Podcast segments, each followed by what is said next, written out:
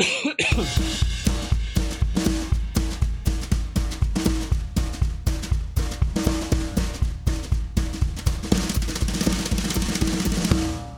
from the Shangri-La of South County.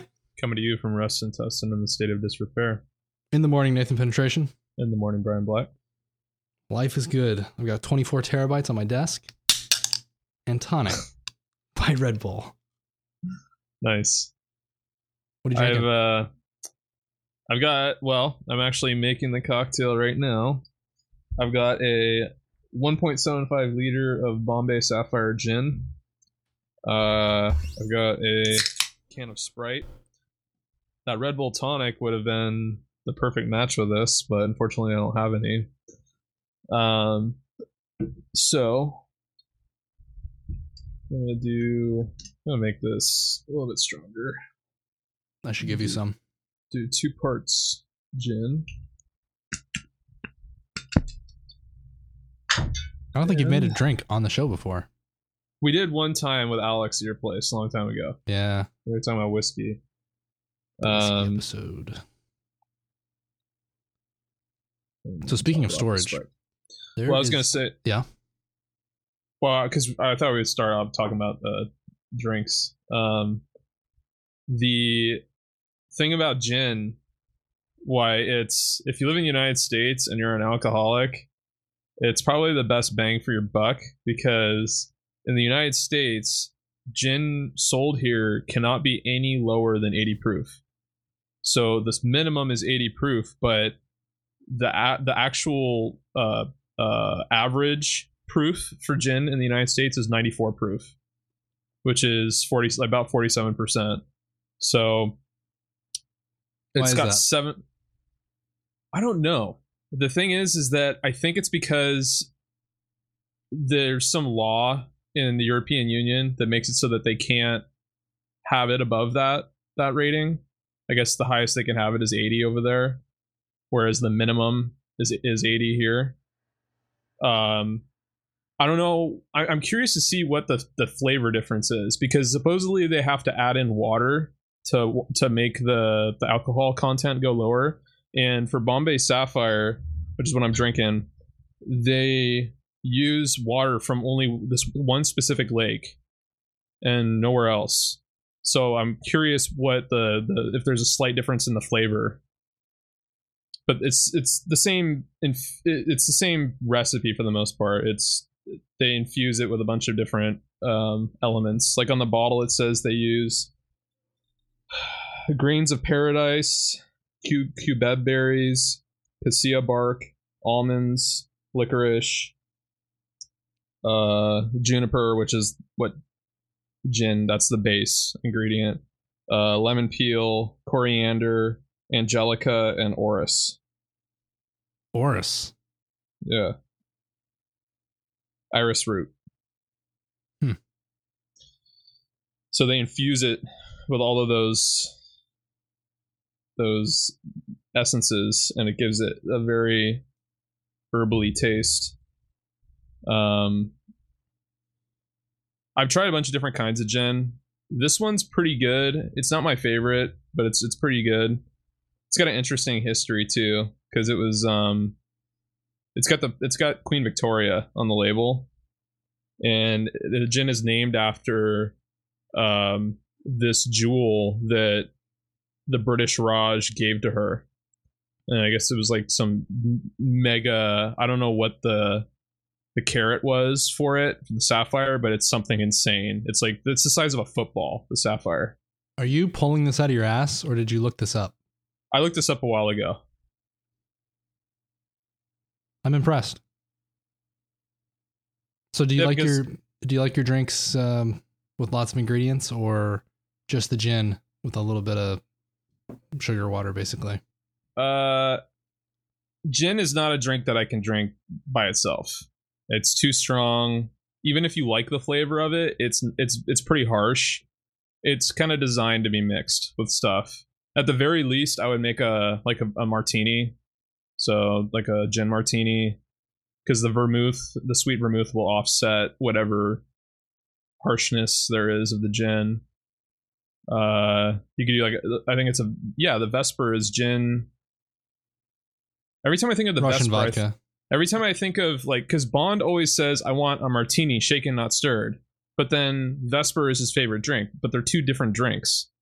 Like, a Vesper is basically a gin or vodka martini with the other alcohol added. So if you had a gin martini, you would add vodka to it, and it's basically a Vesper. Or if you had a vodka martini and you add a gin to it. 3 parts gin, 1 part vodka, half Lillet, which is... that kind of covers up. I thought it was 2 parts of each. I didn't know it was 3 and 1. No, it's 3 to 1. Huh. You put a little lemon zest and maybe a little sliver of ice cube in there to try to balance the flavor. Ultimately, the Vesper should just taste like water. Like, you don't even know you're drinking alcohol. So when you drink, when you're done with that, you're shit-faced. This drink will kill you. Oh, Bond liked it a lot. Yeah. But if you're not drinking it with a stem on the glass, you're going to change the temperature of the drink, and it's going to fuck it up. That's why you have to have the lemon zest and the sliver of ice. You need the water and stuff to balance it out. The goal is nothing. I'm reading Lillet, right? Lillet, or how do you say that? Lillet, Lillet. I'm trying to see what the difference is between this and vermouth. Well, you want that specific ingredient. Out of all the different versions of the Vesper, some that don't specify a specific Russian vodka, Lillet is the one consistent ingredient. So is the Bordeaux-based French aperitif Lillet is often categorized with vermouth. So they're basically the same thing. When you get back from the hospital from mixing all the different drinks and letting us know how to make the perfect one with either or, then you can let us know. This drink will knock you on your ass. And I've been disappointed every time I've had it, except for when it was made by one particular person. And it was pretty damn good. I was impressed that it didn't taste like anything. My dad's favorite drink, I remember like from growing up, every place we would go to, he would order it. It's a Manhattan on the rocks, and it's whiskey, sweet vermouth, and bitters. It's very basic, and it's a man's drink. Does it put hair in your balls? It's basically sweetened whiskey. That's what it tastes like. It's good. Well, you want to talk about storage? Sure. Samsung's got this crazy 3.5-inch drive, or SSD. It's an M.3 PCI Express 4 SSD that's like 12 inches long. Actually, maybe that's like, yeah, it's like 10 or 12 inches long. Wait, you said it's M.4? Yeah, M.3. Or M.3, okay. Yeah, it's new. Because they're only on M2 right now. You're right, yeah. And there's only PCI Express 3. So PCI Express 4 is fancy. Wow. They say that it can do 3 gigabytes a second read and 1.9 write. Wow. Up to 16 terabytes right now. So there's one undisclosed vendor. 16 terabytes in that 4-inch form factor? It's basically a long tray that you slide in and out of a 3.5-inch bay. Oh, that might be a 2.5-inch. I can't tell. Oh, maybe I missed when you. So is it PCI Express based? Yep. Okay, maybe I missed that part then. It's a long card with a PCI Express slot on the end, and you load it. You slide it down some rails of the front of a server. So just like you load a normal 3.5-inch drive into a server, you're just loading big long cards. So what's the difference between, I haven't actually researched it to figure it out, but the flash storage that Apple uses in their main boards. I know where you're going with that. Is that PCI Express, basically? That is storage? But I think it's M3. But it doesn't have the speeds that this has, though, does it? Yeah. What'd they say for the iMac Pro? Let's see. Consult the book of knowledge. Well, and it begs the question, what kind of boards is Apple getting to support that? They're cheating. That's a good question. First, I want to look up the bandwidth, and then I'll explain how they're cheating. Where the fuck is it? All right. Maybe it's under the overview. I'm looking at their website right now. Let's see. There's going to be a storage section here. There's certain things, you know, I told you I'm trying to sell my MacBook, but there's certain things that make me want to keep it because I can't get them on any Windows equivalent PC, even from 2018. Oh, that's why you're asking about the Mac Mini? Yeah, I want them to come out with a new Mac Mini. I know. I want it to have that flash-based storage.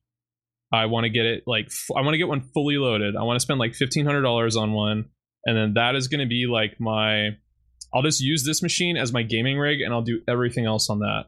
And then that's going to be like my,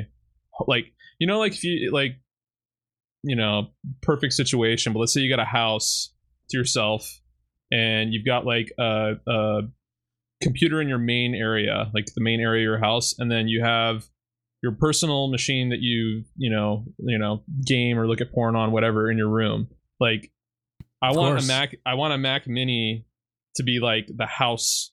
Like, I want that to be like what I do everything on, and then the porn machine, and then the stuff that I want to do in private, I'll do on my Windows machine. Okay. Because all I do on this machine is game and porn and media. That's it. Like, watch videos. Like, it's a purpose-built tool. Yeah. So I feel like if I want to have a better I don't care about the general experience when I'm doing those three things on this machine. I want a better experience when I'm like browsing the web and when I'm producing things, working on things. I like the workflow of Mac better than I just like how everything is just, it's just more not intuitive, but it's because it is more intuitive too, but there's things from a business and enterprise standpoint where it is not intuitive, and so it would be divorced from that. I would just be using it for whatever at home and not using it as, it would be my escape from the working with fucking Windows shit all day long, because I work with Windows stuff all day long. I fix Windows problems all day long. I come home, and then if I want to play games, I'm on my Windows machine. Everything else I do is on a Windows machine, but I have this Mac that I don't want to pull out of my bag, unfold, set up onto a table, and then have to stare down at a screen while I'm working on it. I would rather have a full desktop to set up somewhere that I could just go plop down on and basically have the same experience on my that I have on my laptop, but on a bigger screen with 24 terabytes hooked to it. Yeah, with nice big ass screen. Yeah, that's why I love the laptop setup where I could just take my whole, basically the quote unquote whole system with me somewhere else. But I rarely did it. I burned up the laptop. I found the benchmark results if you want them. Okay, you're getting them anyway. 3.3 gigabytes a second, write, 2.8 read for the iMac Pro. That's really good. Storage sizes are 1 terabyte, 2, and 4. So, based on those numbers, how do you suspect that they got that? 4 terabytes, that's a lot. That's not normal. Really? They have a 4 terabyte module? Well, and they don't really release, they release who their suppliers are, but they don't really release because everything that they do, even my 5-year-old 2013 MacBook has a special Intel chip in it that you couldn't get on any Windows, any board that you can build, or any Windows desk or Windows laptop. It's this 10-core is a custom 10-core. I want to know Apple. What deals they've got to have some specific stuff that Intel is making for them. Like, who makes the storage? Like, who's making the piece that flash storage? Is it Intel? I don't know. It's probably Samsung. people have taken them apart and analyzed them. But first, figure out the question. How did they get those really high write and read speeds and have those nice round numbers? I would think that it's because they're basically built into the board. They have a lower latency. There's no interface that it has to travel across. Like when with PCI Express, you have, even though, you know, you have like latency with USB, you have latency with SATA. I would think that it would be faster just strictly from the fact that it's essentially built into the board. It's just soldered in. I don't know about the storage though. I don't know how the hell they got the storage up to 4 terabytes on that. They have 2 terabyte modules for pretty much all of their systems right now. And the way that they got those speeds on all their different modules on the iMac Pro and up to 4 terabytes, they raided them. They used a scary RAID. They used a stripe. A RAID 0. There's no redundancy. Your data is written in two separate locations. When one drive dies, you lose everything. Well, it doesn't matter, though, if you got Time Machine backups running. Yeah. Because it's basically a system image that you can just restore from at any point. Yeah. So I've got backups going, lots of backups, and that's crossing funny. My fingers. That's like the only situation where a striped setup without mirroring would be usable. I'm crossing my fingers that Apple did their research and bought the highest quality modules so that they don't fail. Because when they do, it's going to be catastrophic. Fucking should be for $8,000 on that thing. Yeah. Whatever you spent. It's, let me ask you something, because I go on the Mac Rumors forums and a lot of people bitch about this. I don't know if it's something that bothers you as much with your iMac Pro. The bezels. Do those get to you? I wish it was thinner, but I don't even see them. Okay. When I'm using it, I don't see them. It's probably helpful that it's an all black device now, so you don't notice them as much as you would have on the silver, you know, when they had the silver chassis before on the regular iMac. Well, no, they didn't have one with.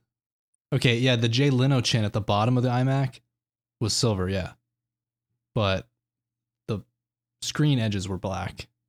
Like the framing of the screen. Well, if you go back to like the, I think it was the 2007 to 2009 iMacs. Yeah, that's the model you're thinking of. Yeah, they had that has a very thin aluminum around the edge, but they still framed the actual picture with black, even on those ones. And then the 2010 model is when they had a like a borderless frame, where the glass went straight to the edge, and they've had glass to the edge ever since then. They just made the iMac thinner. But the 2009 was the last one that had a very thin little bit of aluminum around the edge, and the seam faced you. Do you think that there's any chance that they are going to create another cinema display to match when they release a new Mac Pro and a Mac Mini? I hope. I hope they have something crazy like an 8K display. I want Apple to create like at least 100 hertz display, 120 hertz, 144, something like that. Well, I think they'll have some higher resolution and higher refresh rate display. That's cool. Why they'd have to do it with that Mac Pro. They might be able to do it with 120 hertz because I know that they can't do it with 100. They've just now started doing 4K 144 hertz, but they're insane. The monitor is like $2,000 and it's a piece of shit.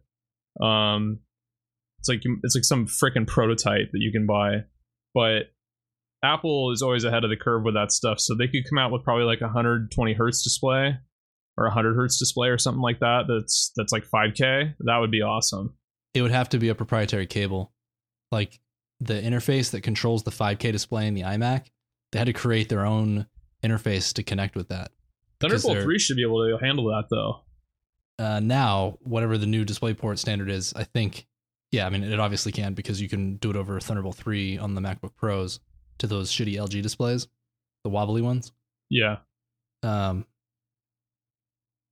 So that exists, but that's pretty much pushing the maximum bandwidth of that standard. That standard was introduced around the time that they created the 5K iMac, the first gen, and had that custom integrated controller for the display. So if they were to do some crazy large display like that, I would think it would be in an iMac first because they can integrate it. But the only way for them to be able to drive like 120 hertz, I guess, would be to either integrate it like that, have some proprietary ribbon, maybe.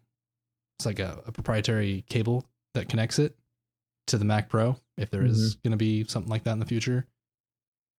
Because there's no way to push enough bandwidth through a standard, any of the standards-based stuff right now without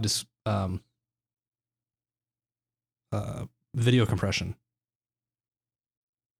So they can try to do lossless compression on the stream, which reduces at a certain percentage. And then there's chroma subsampling that they could do, but then you're losing color detail. So the color channels would actually be lower resolution. But yeah, and that we'll just have to wait. They could, if they had their own chip. That would have less of an impact if it was on like a VA or TN type panel, because the colors are kind of already washed out on those anyway. But if it's an IPS panel, then yeah, that wouldn't be good. I don't see Apple using a TN panel anyway. I don't think they've ever used TN panels. Maybe going way back, they did. I don't know if there was a differentiator like that back then. I think all LCD panels were always TN, and then they started. I think IPS came out maybe a decade ago, and then they. And it's funny because IPS is still the most expensive option if you choose between like VA, TN, and then IPS. IPS is always the most expensive. Maybe they'll have a Mac Pro with an ARM chip, with their own GPU. And they can control it end to end. And then nothing, it won't matter. They can have a 120 hertz or 200 hertz display. Nobody could stop them because they wouldn't have to deal with any standards. Right. That'd be good and bad. So, I was looking through the dictionary, looking for words to start with aye-aye. And, stumbled upon the word aye-aye. It's aye-aye. Turns out it's an animal, also known as the demon primate. Look this thing up. It has little, like, almost like spider-like hands. It's got chinchilla. Yeah. Yeah, lemur. Almost cute. But then you see its hand. It has a middle finger that is pure. It's like, it's just fucking pure bone. All the other fingers are meaty, and then one stick finger that's practically bone. And this almost cute thing that has these nasty fucking rat teeth tap on wood, and then it just attacks the wood with its like beak teeth and pulls the wood apart, and then slides its little bone demon finger down into the wood to poke grubs. I've never heard of this animal. What the aye-aye. Yeah. It's got these big giant ears, and it pushes its face against the wood, and it listens with these big fucking ears and these little demon fingers. So that only finger, the middle finger, evolved to get those insects out because... Yeah, that one finger. Because if they bite it or whatever, probably it doesn't feel anything. That's fucking bizarre. Where's the muscle in that, though? How does that work? It's just got to be tendons. I don't know. It twitches. I was watching a nature video on it. And it just kind of twitches, and they hear the differences in the wood, and they create like a mental map of where the channels are, and they can hear grubs moving around. Then they eat through part of the wood and stick that little demon finger in there and fish it out. The fuck? Aye-ayes are commonly thought to be bad omens by some of the Malagasy people, although there are other legends consider them a good omen. When spotted, they are killed on sight and hung up so that the evil spirit will be carried away by travelers. I like that. And they're primates, so they're related to us. It's so weird. Very distant. Are lemurs primates too? They look like rodents. I don't know. Did it say primate, or did I make that up? No, it said primate. I read it. Unless someone fucked with Wikipedia. No, nobody ever does that. Watching one of these things hung upside down, though, it looks like almost like a sloth. That's Channel, what they look like. They look like they're related to sloths.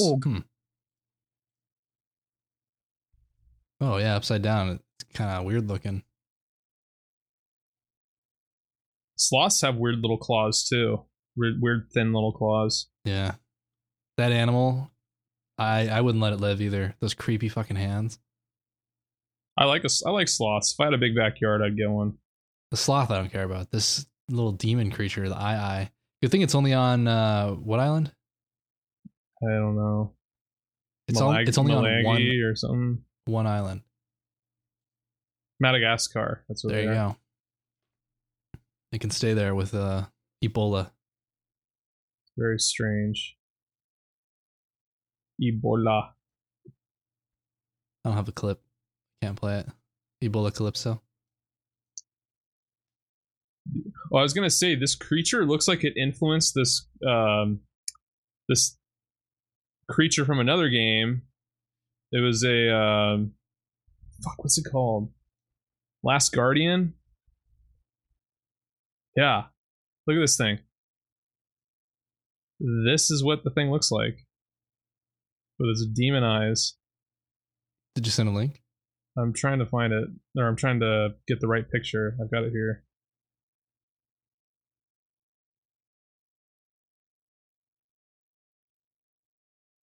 Channel Nate. It's supposed to be like a combination of like a bunch of different things. Okay, so this is like a screenshot from a game that you sent me with some kid with tattoos and a robe and some weird demon coming out of a building. It's you play through the entire game leading this thing around, and you have to work with it to solve puzzles and stuff. Nate, it's a Team Ico game. They made like Shadow of the Colossus and Ico, and they made this. This game was it's got like bird feet. Yeah, it's got almost like a dog head, but it's sort of with like little bone nubs that glow and big bat ears, but it's got bird feet and a bird body. They give you no explanation in the story. All it is it's a mythological figure, and they are man-eaters. And you start the game, you wake up as the little kid right next to it in the bottom of this pit, and it's got like a giant spear through its chest, and then you gotta like pull the spear out, and then it gets up, and then it like, because you like saved it, it now follows you around and it likes you. Otherwise it would try and kill you, and that's kind of like the whole plot, and you have to just kind of like try and escape with it wherever you are.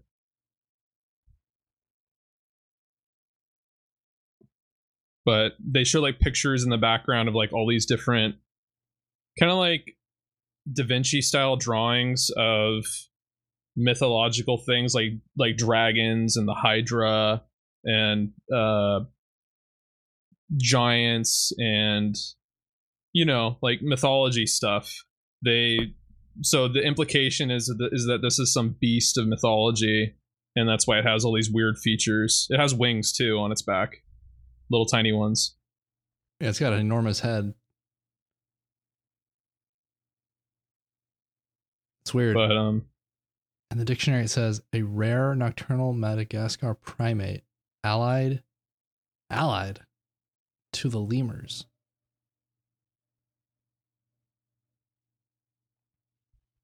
It's kind of weird. It describes the finger as a elongated twig-like finger. Yeah. Nope. Closing that. I'm looking at this picture of a lemur. I've seen some people look like this. Nate, link to mediamnn.com. Yeah, it's kind of like a weird, fuzzy, bug-eyed critter. So is the lemur a primate? I don't think so. They got raccoon tails. They look like raccoons when they walk around. Then what the hell is the Oxford Dictionary talking about when they say it's allied with the lemur? It's a weird statement. If I saw one of these things, I would think it's a raccoon. Honestly, they look like exactly like raccoons. Just their head is slightly different and their eyes are bigger. Channel, Nate, link to cdnbritannica.com. I told you I had a raccoon in my backyard the other night, right? I don't know. think it was, fucker was big. Had to be at least 40, maybe 50 pounds. Did it hiss at you? No, it was pacing back and forth. They're really smart. I read that they can remember things for up to 3 years. They can like find a source of food, and then they could backlog that in their memory and then just go back to it. And we used to have a koi pond in our backyard we got rid of like a year ago. I'll bet you that fucker came back looking for fish. And then he was sorely disappointed because he was pacing around in the backyard, and we shined the light on him and he knew we were there. He was just kind of like, he's looking at us, pacing back and forth. And then at a certain point, he just turned around and ran off. But he was trying to get up in the tree too. Like nothing. Before. They found nothing but cholera and hepatitis C from the meth-addled homeless that roam your streets. Yeah. Raccoon stomachs are probably like fucking... They could probably eat like radioactive material and live. Seriously, they're the ultimate scavenger. Like, if I could be reincarnated into any animal, I would probably choose a raccoon. They have no natural predators. They have like human-like hands. They can feel things, and like their brain can register like what it is. Like they can perceive things through touch. They're really, really interesting. What's that comic book movie that came out with the raccoon guy? Oh, Rocket? Galaxy or Guardians of the Galaxy. Yeah. And then you'd have that tiny man syndrome. He looks like they've ruined that because now kids are gonna see these things in public and they're gonna think, it's Rocket, because in the movie they've done a good enough job that it actually looks like a real raccoon talking. So kids are gonna think these things are all cool and everything. No, they're terrible. They hiss.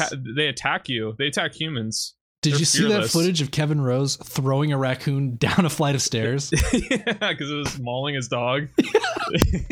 He picks the thing up while it's hissing and just throws it over his head down into the darkness on the security camera footage. The raccoon just spirals down the staircase and disappears into the dark. I remember that video. I thought it was fake. I still kind of suspect that it's fake. He has a podcast again. What is that called? I gotta look it up. That's where he was talking about the German mineral water that can give you the shits. Let's see. Gerald Steiner. Yeah.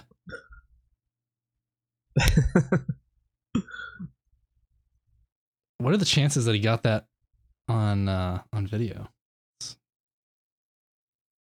Odd coincidence. Block Zero. Kevin Rose, covering Bitcoin, Ethereum, Ripple, Litecoin. He just interviews people, basically. He doesn't talk about Bitcoin. Talks about like health hacking and all kinds of weird stuff. Does he still work for Google? I don't think so. I think he just day trades or something. I mean, I'm pretty certain he doesn't work for Google, because he wouldn't have the show. They'd probably have some restriction against it. Is he still a like ultra leftist, or is he? I don't know. Was he before? I don't think he was. I remember when he used to do the show with Dignation. Yeah, he would kind of. I don't know. He just seemed like he was the politically correct one. The high voice guy. That's probably because he's super self-conscious, like me. Yeah, the other guy wasn't politically correct at all. Alex, did I tell you when I went to BlizzCon a few years ago, he was one of the hosts there. Like, I can't figure out what that guy ever did before Dig and after, and I just show up to BlizzCon and he's just randomly one of the hosts. That is weird, because the only reason we ever saw him was because he was on the show with Kevin Rose. Right. How did he even no idea what he did? That connection. I thought he was just a friend of Kevin Rose. I didn't even know he was in the industry. I didn't know he. Yeah, I've never heard of him before or since. Weird. What was his name? Alex Albrecht. 41. He's got like that really tall girlfriend. Wasn't she like a giant? Married her. Okay. She does look tall. He doesn't look very tall. No. Insurgency Sandstorm. Yeah, it's on Steam. You can't play it though. Somebody bought it for me. Not only can I not play it, even if I wanted to on Windows, but there's no Mac version. They bought it to say fuck you to me. I'll bet you it has more to do with Unreal Engine 4 not being optimized, and they can't be bothered to develop it for Apple's Metal API. I don't think so. That's got to be it. I think that they just want to try and make money off of $60 console games, because so much of the licensing goes to Microsoft and Sony. Boot camp. Well, you know I can't even play it now. So here's what you do. I think I've recommended this before. Have a external hard drive. It could be Thunderbolt, whatever you want it to be. I'm just going to stream it from GeForce Now. I'm not putting Windows on anything. It's great. I don't have to maintain anything. Even that Amazon Workspaces instance, which I literally just use for browsing the web, I don't even have to update it because the instance turns itself on in the middle of the night, installs the update, and then when I go to use it, it's already up to date. I do need more RAM in it though. And all I have to do is change the settings. I only pay for what I'm using. So it turns itself off an hour after I close it, and then I'm done paying however many cents per hour. I didn't know that. I was going to say, I didn't know that Revision 3 went defunct last year. Oh, I thought they got bought out by like BetaWorks or something, like Dignation or Dig. Well, it actually went defunct.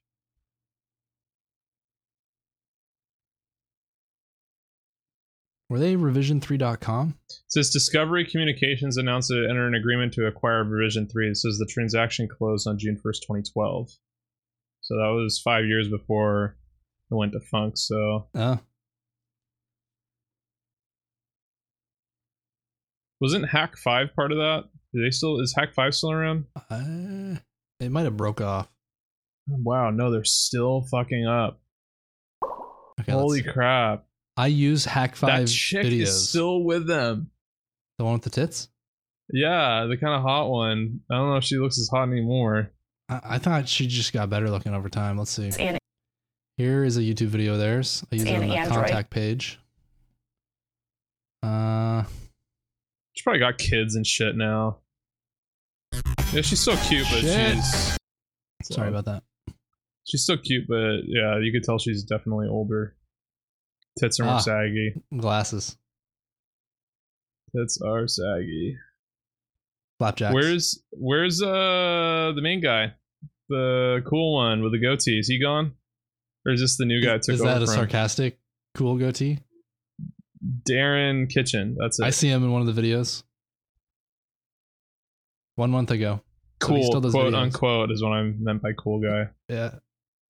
He's got like a gray facial hair thing going on. Last time I really watched these videos was like 7 or 8 years ago. So yeah, it was like when the Raspberry Pi first came out. That's when I was like watching these. So it's like 2011 or 2012. Oh, I see how this works. They're still making videos because their stuff is also news. They sell a lot of shit too. Remember they used to have that pineapple Wi-Fi thing? Shit. Auto-playing videos are just not good for the show. Can't stand it. Yeah, they have the hack shop. So,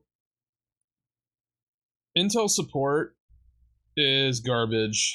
Their entire warranty claim RMA service, or lack thereof, is just abysmally bad. For how big of a company they are, I would think that, and how much of a monopoly they have on the market, with CPUs, that I would think that they would have some fucking insourced, you know, support staff, but they don't. Everything between their sales, their warehouse department, their RMA claims department, technical support, everything is outsourced to India. Like, you will not call Intel and talk to a person without a fucking Indian accent. And we had this issue where we had a NUC board, 7th gen i7 NUC board go bad. Like, it, you would power the thing on, before you would load into Windows, it would crash, and it would like shut off. It wouldn't even, like, it would still be powered on, but there would be no video. It'd be totally unresponsive. You couldn't ping it. It's like all of the IO on the board would just die.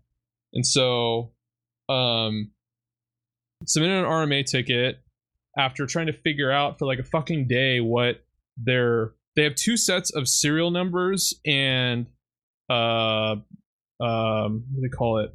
Stocking numbers. So if you have a NUC, anytime you buy a NUC, an NUC, which is like these little mini, like 4-inch by 4-inch PCs, desktop PCs. Yeah. You have a metal enclosure. It has a board included in it with the CPU soldered in and a giant heat sink, and then it spreads that heat out from there to the case, which is all aluminum. You have to supply your own memory, and you have to supply your own hard drive. They have M.2 support. You can put an M.2 drive in it. So we've been kind of deploying these based on need to certain clients over the last few years, and client sends this one back. So anyway, we go through the RMA process, and we're looking at the serial number and the stocking number. There's a fucking serial and stocking number on the outer case, which is the metal enclosure, and then there's a serial and stocking number on the motherboard. And you look at both the serial number and the stocking number. Both serial numbers are identical on the case and the board, but the stocking number has two fucking characters that are different in the middle of it. Oh man. And so you didn't document it? No, but you go on the website and you're trying to enter the product information. They have so many different things you can choose from for the fucking RMA process. You can't just enter one serial number and have it tell you what your product is. You have to select what the product is, or select the product range, then select what the exact product is, then enter its serial number and a stocking ID. We entered this the first serial number and stocking ID that was on the bottom of the case. Wouldn't take it. It would say it was invalid. I'm like, what the fuck? So then we enter the one on the motherboard. It takes it. And we're like, well, that's weird. So we just go ahead and submit the claim, thinking it was sold as a kit. They would be able to figure out that this was all one unit. Well, apparently they don't change the stocking ID and the serial number on the boards that are included with the chassis versus just replacement boards that they ship out to you. So we send the whole unit into them. It literally says, send the whole unit on the RMA instructions. So send the whole unit. Do not send the power adapter and don't send the memory or the hard drive. So we pull the memory out, the SSD, send the whole unit to them. They fucking ship us back just the board. They don't ship us the enclosure for it. And it was a kit. We bought it as a kit, and we're like, so I contact their support. They're like, oh, well, you entered the serial number and stocking ID that matches only the board. I'm like, well, that's all the RMA your page would take. We couldn't enter the other one. And then why would we only send you the board? We can't even take the board out of these things. They're like, they're like slotted and fitted into the case, like with one screw. Take the one screw out, and then you gotta, like, it's like, you know, have you ever tried to, like, pull a motherboard out of a laptop, how there's clips and stuff like that to hold it in? That's how these things are. Yeah, they're not designed to be taken apart like that. The heatsink is like pressing up flush against the case and everything. So the guy's like arguing with me in the chat, and so I'm like, okay, screw this, I'm gonna call your guys' support. So I call them. Their business hours were closed that day because it was, at that point, it was 3 p.m. Pacific time, and they close, I guess, at like 6 Eastern. So they were closed already. So they don't work, and then they're not open. Their call support isn't open on weekends. and I wouldn't do it anyway because it was not during business hours. But you're not going to talk to them anyway. Yeah, if it was my personal product, I would, and I'd be pissed. So I had to wait till Monday. Monday, call him up, give him the correct information, and I explain to them what happened. I guess they sent us just the board back when we were supposed to get the whole kit back. I gave him the numbers. He's like, "Oh, that's weird. Yeah, okay." So they say, "Okay, we're going to process this back to you in a day or two." 2 days goes by. I get an email sent to me saying that, with a tracking number, saying that they're shipping in a box a fucking prepaid shipping label to us. So they ship us a fucking box that we have to wait for 2 days with a shipping label in it. Something they could have just fucking emailed us. Yeah, they didn't send you a PDF. And I could have printed out. Yeah. So I wait for that. I put the thing in the box, the original one, put the label on it, ship it back to them. 2 fucking weeks goes by, okay? From June 1st to June 14th. 2 weeks goes by. That's when that's when they last updated the ticket. So the 7th day from that is today. So it's been another week since they updated the ticket. I called their support yesterday. So it would have been 6 days past at that point. And I'm like, I have this email here. I have the case numbers and everything. I was supposed to be shipped back a whole kit. Like, I have a history of this. I have the guy's name. It was Michael, M-I-M-A-I-K-E-L. And the guy on the other end, he's like, "Oh, okay. A few minutes, please." He comes back and he's like, "Okay, so we have no record of this package arriving at our shipping department." I'm like, "I have the tracking number here. I'll give it to you." I give him the tracking number. Comes back. He's like, "Okay, two or three minutes, sir, please." Comes back. And then he's like, "Okay, so we have it at the warehouse, but we don't understand why it hasn't been shipped out yet. So I need to get in contact with the warehouse department." I'm like, "Can you just put me in contact with them now?" He's like, "Oh, no, we can't give out that number." I'm like, "What the fuck?" I'm like, "Okay, so how long do I have to wait to hear back on this?" He says, 24 to 48 hours. So, and keep in mind, our client has been waiting for their replacement this is like a month now. This has been going on. And I told the guy, I'm like, "Look, this has been going on way too long. I'm like, you guys are extremely slow to process and you're not giving me any information of what's happening. I'm like, can you guys just ship me a whole new unit and then just keep whatever you have so that I don't have to keep dealing with this?" Like, "No, sir, we have to go through this." I'm like, "Fuck this." Okay. So I'm like, "Okay, just email me or call me when you guys get a hold of the warehouse department." So that was yesterday. Today it's at right before I was leaving work. It was 5:50 PM. Get an email. "The warehouse department has received your order. It takes 2 to 3 business days to process." I'm like, "What the fuck?" So now we're going into a weekend. Okay. 2 to 3 business days. It's going to be Saturday or Sunday. They're not going to process the order on the weekend. It could be a whole nother fucking week before they even ship this thing out. I have never... Question. Across the board, from the very beginning with submitting the RMA to them handling everything or after, I have never dealt with a company with this bad of a return and replacement process. What's your question? Why are you working with why is Intel making consumer products that they're having to deal with in customers versus OEMs? Well, where else do you get a Nook? There's no OEMs that sell Nooks. HP, I know, you would think they would. Nook. Why not? No, because it's all Intel parts. If it's an HP, it's got to be the cheapest fucking thing possible. There's nothing cheap that Intel makes. That's why. If you look at a Nook, a brand new Nook, which, keep in mind, is just a board and a processor, nothing else. If you buy a brand new i7 or 8th gen i7 Nook, I don't even know if they're out yet. Okay, 7th gen i7 Nook. Those are $500. They're $480. So that's not really a good deal, considering you're not even getting a quad core i7. It's just a dual core. They're not really price effective. They're about, you could go and buy a machine from Dell or HP or wherever that's going to be more powerful, and it's going to be cheaper, but it's going to have cheaper parts in it, and it's going to be bigger and put off more heat.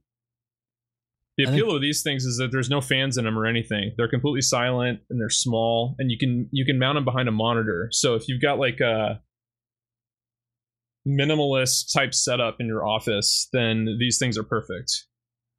I think that the chips probably burn out on them pretty fast. I think that Intel makes their whole consumer line not handle heat well. That, or they're picking the chips that show the greatest chance of being weak. Or failure. Because don't they make these big wafers and then they pick which ones can do what off of the wafer? I don't really know how it works. I thought it was just that's what the clock rate would be, or the clock speed. It would be. Oh, you think that's how they determine the clock speed? The shittier die would be the. Well, what about the Xeon? I think those are entirely different chips. I don't think those are i7s. I always thought they're built on that, though. What the i7, what wasn't good enough to be an i7 was an i5. That's my understanding. That's why they're always both quads, and now they're both 6 cores. Okay. But the Xeons, they have like 10, 12, 18. They don't have any i7s like that. So I would think they're a completely different chip. They might be similar. You know what? They might be now. Maybe the i9s are similar to the Xeons, because the i9s, they do 10 and 12 core. Well, I bet if there's a similarity between the i9 and something, it's probably the Xeon Bronze, since they use colors for everything now. And silver is like the middle of the line, super common workstation and server chip. And then gold and platinum is absurdly priced. Basically, there's no limit. Core i9 7900X, $904. That's about the average price of a Xeon Silver. 10 cores, 20 threads. So maybe the i9 is closer to a Silver versus a Bronze. It's funny that they have ratings on the Intel site. I don't know. How does that work? Like 4.5 stars or something? Yeah, the review on the Intel site goes is there lower. The review on the Intel site is lower than the review on Amazon. How does that work? You would think couple of angry customers. That's it. Huh. Regular price for those chips $1,000. It's crazy. Very expensive. And then the board you would need to run this too would be very expensive too. Because these are completely different chips. They're bigger. Yeah, I was looking into the i9 series when I was looking into buying a dedicated gaming PC. And then I went full retard with the iMac. But now I'm busy all the time, so I don't even get to use it. I'm just going to have to stretch its lifespan out to like 10 years, like my server. Whew. I seriously planned on retiring that like a year ago. Still kicking. Yeah. What about that 40th anniversary chip? Is that the 5 gigahertz thing? Is that an i9? Or is that just a quad core? The 8086. Yeah, it's the i7-8086. 5 gigahertz chip.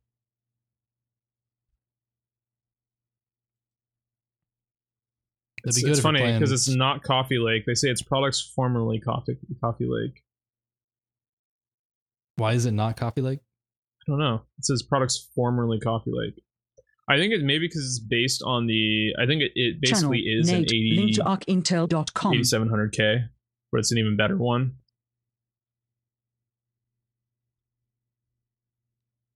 Six cores. That's pretty good. 95 watts. That single-threaded performance would be really, really high. This Intel Core i9-8950HK is a cool chip. It's 45 watts, and it's got 6 cores and 12 threads. Wow. Oh, that latest Intel vulnerability, that lazy FPU thing. I get maybe that's what the vulnerability is called. Hyperthreading is the reason. Well, yeah, I'm pretty sure that's the reason for this vulnerability. Because the caches are shared and they, for whatever reason, aren't expiring the cache or something, you can have a process running on the same chip somehow derive the cryptographic keys from the hardware accelerated co-processing that's built into the Intel chip. So if you're relying on the hardware encryption of Intel's acceleration module, whatever that thing's called, that's in the chip, aye-aye. Yeah. And you have virtual machine clients or something on your server, they could be exposing other customers' cryptographic keys. Anyway, it's not good. Sounds like bad news. Yeah, aye-aye. Trying to see, because it should be on this new chip here. They use like the, yeah, AES new instructions. They use the full name on the Intel Arc site that you showed me. That's an i7? 8086K? Channel, Nate, link to arcintel.com. All right, I guess I linked it prior. All right. 4 gigahertz, yeah, 4 gigahertz base, 5 gigahertz turbo. Oh, those guys are fags! That's fantastic. BringYourWallet.com/contact for feedback and suggestions. BringYourWallet.com/donate to support the show and share the show. Click that contact button. Let us know what you think. See you next week. Sayonara.